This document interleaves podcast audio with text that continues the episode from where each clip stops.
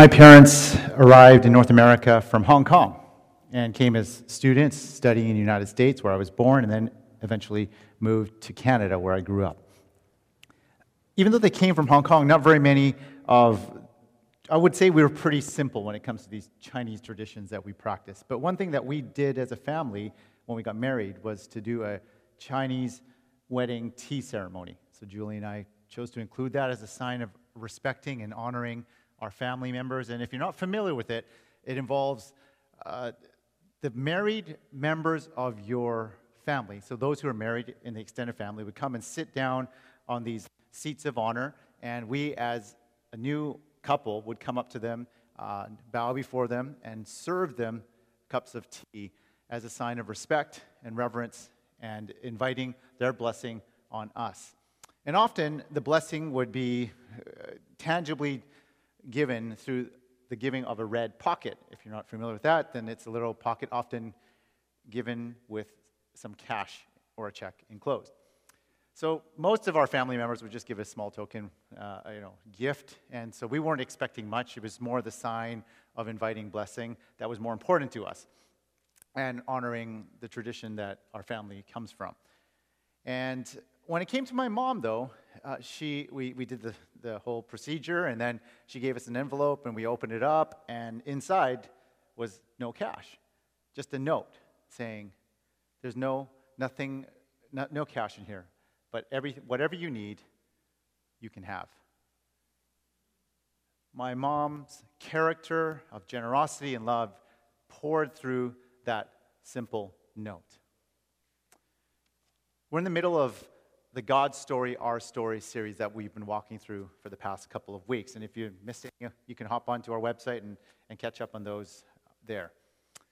In this series, we want to take a look at how God has been revealing his character and how he's writing his story through all of Scripture from the very beginning all the way to the very end. And it all points to this person named Jesus. And he invites us to participate in this story. We don't just get to watch it or read it, but we get to be involved in it as we get to know Jesus as well. So, in today's message, we're going to look at another set of promises made that we just heard Kurt read from Scripture promises of greatness, promises of blessing and provision. Through these promises that were made to one man and his family thousands of years ago, we begin to see how these promises remain unbroken and affect us today. We're going to walk through these texts looking at the nature of the promises made by the Lord God to Abram. Or we'll continue using in the rest of the sermon Abraham, which God later changed his name to, and the name that we most know him by. We see a God who doesn't make empty promises, not only to the family of Abraham that we look at today, but God's promises are seen throughout the story on God's chosen people, Israel. And it runs all the way through to each one of us today. And through these promises, we begin to see a God who makes good promises. We see a God who makes good on his promises. And we see how we can respond to these promises that God made to Abraham and are available to each one of us. You know, the world we live in measures greatness and success in terms of wealth or recognition or accolades. It wasn't too different in Abraham's time. Wealth and servants and land were signs of security and abundance. When Abraham left his home in, homeland in Ur, that's down near the bottom right here, he, in southern Mesopotamia, Mesopotamia, he heads up to Haran in northern Mesopotamia, where we see God give these words to Abraham. He comes from a place of clear wealth and comfort. Ur down here is part of ancient Sumeria, which historians have said is one of the most advanced ancient civilizations. He and his family had people that they had acquired. We heard in verse 5. In Genesis 14, we're told that he was wealthy enough to acquire 318 trained men to be part of his entourage. His family was clearly established. The living God comes to Abraham and directs him to leave this place of comfort to a new land, Canaan, which is down here to the left, promising a nation, promising a land full of overflowing abundance. And as Abraham goes, he takes his family and his servants and livestock with him. God says, I will bless you and make you into a great nation. I will make your name great. I will, and you will be a blessing. I will bless those who bless you. I will curse those who curse you. And all the peoples on the earth will be blessed through you. Despite Abraham's success, God still promises all these things abundance, greatness, blessing, and everyone in the whole world is going to be blessed through him. Those are huge promises. When we listen to promises made by our friends, by a salesperson, or by a politician, we often measure their trustworthiness based on their character or based on their past interactions with you. On the flip side, what you see now more on, on the ads uh, for political parties, their media strategy is not to present a better platform all the time, but to attack the character of their political opponent. They attempt to discredit them by listing the broken promises of their opponents or digging up old dirt on them. But in this case, God's promises are good because God's nature is good. Now, there are some streams of Christianity that might read this kind of text as God's promise of physical pro- prosperity for all of God's people, as if material blessing is the sign of God's promises fulfilled. And the way to getting this blessing is to do exactly what God tells you. But as you read, as you look at Abraham's experience, he did experience increased material abundance. But as you read further in the story, that doesn't seem to be the main point of God's promise to him. The kind of greatness and blessing that God intended for Abraham seemed to be different than what already he had. The living God promises Abraham land, but when he arrives in Canaan, he finds that it's occupied by other peoples and it's in famine. The living God promises Abraham many descendants, but it isn't until 25 years later that he receives Isaac, his son, born to him and his wife, Sarah. They're senior citizens by this time. How is this going to happen? What kind of good promise is this? If I were in Abraham's shoes, I'd be thinking, I left my home for this. Your promises, God, seem a lot better on paper. They sound a lot better than they are in reality. Know what I'm talking about? Julia's parents currently serve as missionaries in China. But their journey to where they are now did not unfold as they had imagined. They first felt called to missions in 1985. That's a picture of them? Okay, yeah. They first felt called to missions in 1985. But soon after that, their family of four soon became a family of six with two more kids on the way. They felt that God's promise to use them in the mission field was delayed to raise a family while Julia's dad continued to build a successful career as an engineer. In 1996, so 11 years later, they started applying to missions organizations. Julia's parents were willing to take a step into God's promise, picking up and moving a house with two, the two younger children and leaving the two older ones, Julia and her, her brother, in, the, in their home to go to university. But all of their applications were rejected, citing that her dad didn't have any theological training. So, after many years of this, they made a plan. They said, okay, well, if we can't go to mission field, at least we'll move with the two younger ones to another city so we can attend seminary. But just prior to going, a missions organization responded to them, say, well, tell you what, how about we send you on some short term missions? And that eventually led to full time missions work after we had gotten married. But it wasn't until recent years that they've settled into their groove in their work overseas, ministering to families and couples, counseling them in China. Their path from hearing God's call and promise to becoming a reality took more than 30 years.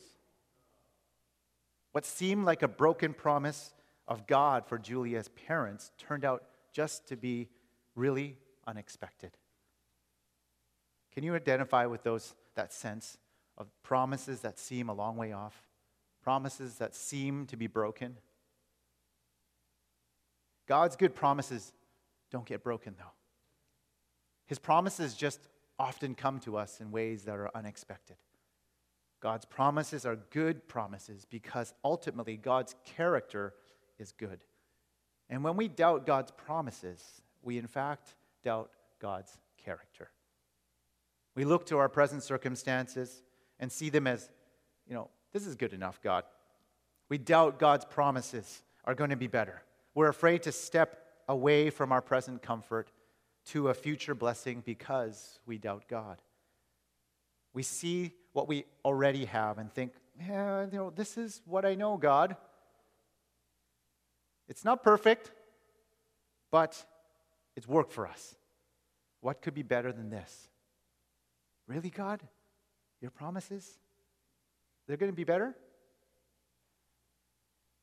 But if we do, if we think like that, we miss out on the opportunity that God has for us, and we miss out on the opportunity for us to be used to bless those around us, for our stories to make Him the hero.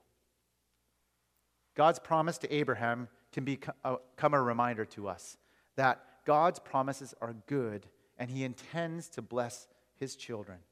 They're unexpected, but they're also unbroken. And there's something amazing about God's character. Because even if we fail to respond perfectly, He's good enough to still come through on His promises because He is good. In my childhood, trading hot goods and toys seemed to be a common occurrence. Here's a couple of hockey cards that I actually had in my collection. That's an Yzerman rookie card, and I think that's Gretzky's second year card. But I've played with them and damaged them, so they're not worth anything. I would trade my hockey cards and Hot Wheels cars with my friends. Sometimes it would be temporary trades. But, and if we were ever skeptical about the fairness of the trade, this is what we'd often say. Maybe you'd say it too. It's like, I promise, cross my heart, hope to die, stick a needle in my eye. We tried to make good on our promises by claiming that we would be willing to die for it, inflicting severe pain upon ourselves to the point that we would blind ourselves after we died. Makes a lot of sense, doesn't it? To make good on a promise, we'd be willing to go to great lengths to inflict suffering upon ourselves. Well, at least we'd say we'd do that. You know, we find that God makes good on his promises in not so different ways. This call and promise to Abraham comes on the heels of Genesis 11, where some people get together and they begin tweeting about their plans to build the biggest tower in the land and how it's going to be great. It's going to be huge. And it's going to be so great that we're going to have other towers around the world and we'll plaster our names in gold around them. Sounds familiar, but I don't know quite from where. The Lord comes along and disrupts this effort of great name making because he has another plan and another measurement for greatness and blessing. And this plan for greatness and blessing for the whole world was going to come through this one man and his family. We learn something further about the promises that God makes.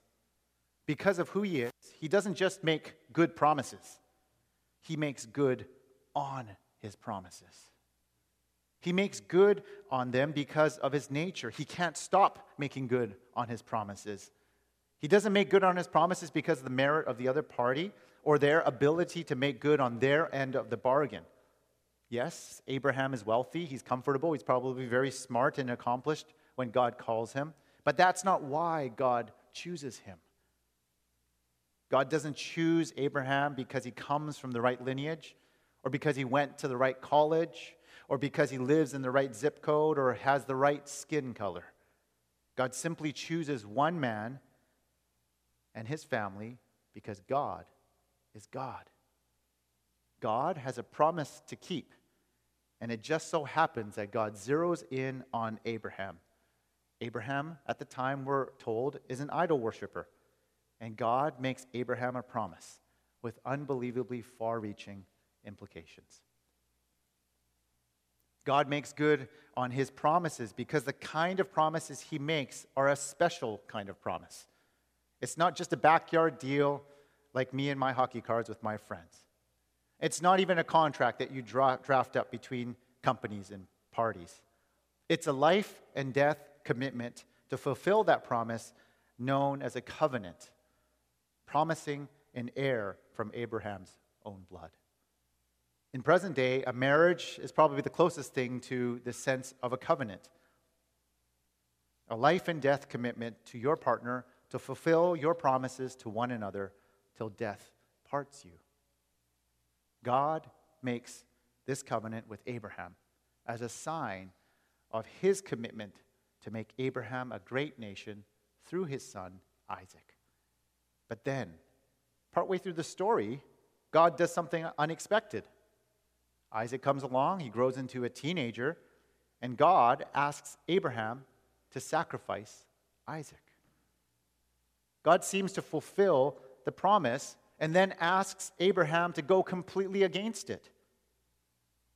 Through Abraham, though Ab- uh, through Abraham, uh, uh, through Abraham, though Abraham doesn't understand why God would ask him to kill his son, Abraham builds an altar, puts his son Isaac on it, his only son, raises his hand with a knife, and is about to plunge it into his son, and God intervenes and provides another way out. None of this makes sense. But Abraham demonstrates beyond a shadow of a doubt that he trusts God, even when it looks completely insane. In Abraham's life, we see that God's promises are good, and he makes good on his promises in the most unexpected way. Compare the way God makes his promises with the songs we hear on the radio. If you're a country fan, Sturgill Simpson has a song called The Promise, where he says, I'm sorry, but I'm just thinking of the right words to say. I know they don't sound the way I planned them to be, but if you wait around a while, I'll make you fall for me. I promise. I promise you I will. Sounds full of confidence. Or if uh, you're a 90s R&B fan like me, All-4-One says, I swear by the moon and the stars in the sky, I'll be there. I'll, I swear like a shadow that's by your side, I'll be there. If we really listen to these promises, they sound really nice, sung to a melody, but what grounds are they made upon? I swear by the moon and the stars in the sky. What do I have to do with them? do I own them? I can't give them over to you. I swear, like a shadow that's by your side. That actually sounds pretty cringe, creepy and stalkerish. But when God makes a promise, he makes good on his promises, not because of your ability to meet your end of the bargain, or how sweet it sounds, or how beautiful it sounds. He fulfills his promises because of his faithfulness to his word. He's the one who's created the moon and the sun and the stars. He's the one who's omnipresent, who will always be at our side. If anyone's going to come through on his promises, the creator of the universe has got it, hands down.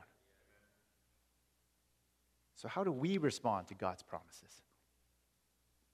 In Genesis 15 6, we heard Abraham leave the Lord and he reckoned it to him as righteousness. Just remember Abraham, who he is at this time. He's an idol worshiper. In fact, Jewish tradition names his family trade to be idol makers. People would come to his family, his dad's shop in, in Ur, and they would buy idols to pray to. So God, Abraham does not know this living God the way many of us do here in this room. Yet God calls Abraham to be in right standing with himself because of his faith. In Genesis 15, Abraham looks to the stars as God instructs him, away from himself. And that's reversing Adam and Eve's fall that we heard last week. Instead of looking to himself, he looks to God and trusts God to keep his word. When God first declares his promises, asking Abraham to leave his homeland, Abraham trusts and he goes. Later on, when God asks Abraham to sacrifice Isaac, Abraham surely doesn't understand, but he trusts and proceeds until God intervenes. Because of Abraham's trust, God declares Abraham righteous to stand before him. Righteous is just another word for right standing. You're in good relationship. Though Abraham will sin, he has been forgiven for his sins past, present, and future through the mercy and action of God alone. Right standing with God is an act of God that is full of promise. God counts Abraham righteous, not because of merit, not because of his religious observance, or because of his social impact, or of his leadership abilities, but simply because of his trust. This trust is what qualifies Abraham to be a friend of God and the father to the family of God's people, an entire nation. And this trust is what releases blessing to the whole world. God chooses one man, one family, and one people group to bless. So, how do we get in on these blessings? As far as I know, I think most of us don't have Jewish blood in our family tree. How do we benefit from this blessing of Abraham?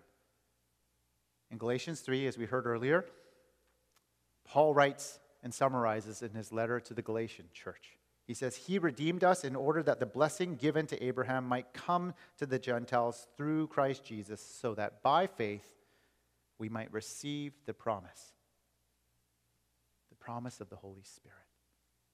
By faith, that's trust, we might receive the promise. The ultimate blessing upon Abraham that multiplies blessings upon all nations is not Isaac or Israel, but it's Christ Jesus. In Jesus, we see the good promise of God made good by God Himself. Though we are not descendants of Israel and of Abraham, God's blessing upon them is made available to all through Christ Jesus. And as Abraham responded, so can we. Simple trust. Taking him at his word. In Christ, we receive the forgiveness of God for our sin. In Christ, we receive the gift of God's full presence in our lives. And in Christ, we come into true friendship with God. So, how are you going to respond today? Maybe some of us here have not considered friendship with God as something to be practiced in your life. And maybe this is the first step of trust is to respond to this message of Jesus' forgiveness and this offering of relationship, saying, God, I don't want to trust myself. I can trust you. I want to receive the full life that you have promised to me and this promise that my heart longs for that I've never understood until I see you, Jesus.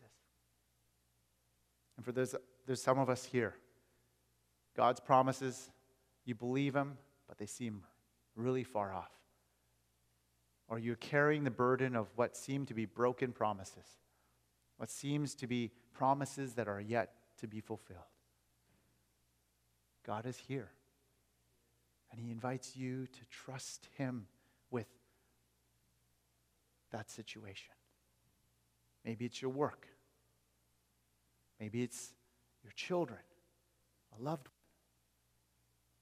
one. Maybe it's the shame that you carry, those memories of your own promises that you've broken. And you said that I can't live up to them. They will always follow me. But God says, they don't have to because I'm good. I forgive you. I will set you free. I will heal your brokenness. Will you trust him? Let's pray. I'm going to invite you to do something. In your hand, I want you to put your hands, if you're comfortable, in front of you. And imagine a promise of God that you feel has not been fulfilled. the way you have expected it, in the timing that you have expected it. And I want you to, I want to invite you to just respond to God, saying, I want to trust you, Lord. Help me to trust you with this. It's really hard, it hurts. But I want to trust you as Abraham did, even when it doesn't, I don't understand it. And as you hold this promise before your hands, I want to invite you to open it and lift it up to God, saying, As you have laid down your life for me, as you have emptied yourself for me, I want to release and trust you with the promises I've made or the promises I've received from you. And walk in freedom and walk in confidence and walk in humility as a friend of God. Jesus, we thank you that we can't do this on our own strength, but you do it for us on the cross. You take our brokenness, you take our disappointments, you take our shame, you take our lack of faith, and you give it to us. And so, your promise to Abraham to bless, to be a blessing, to be great. We want to live our lives fully receiving that and fully sharing that as we trust you. In Jesus' name.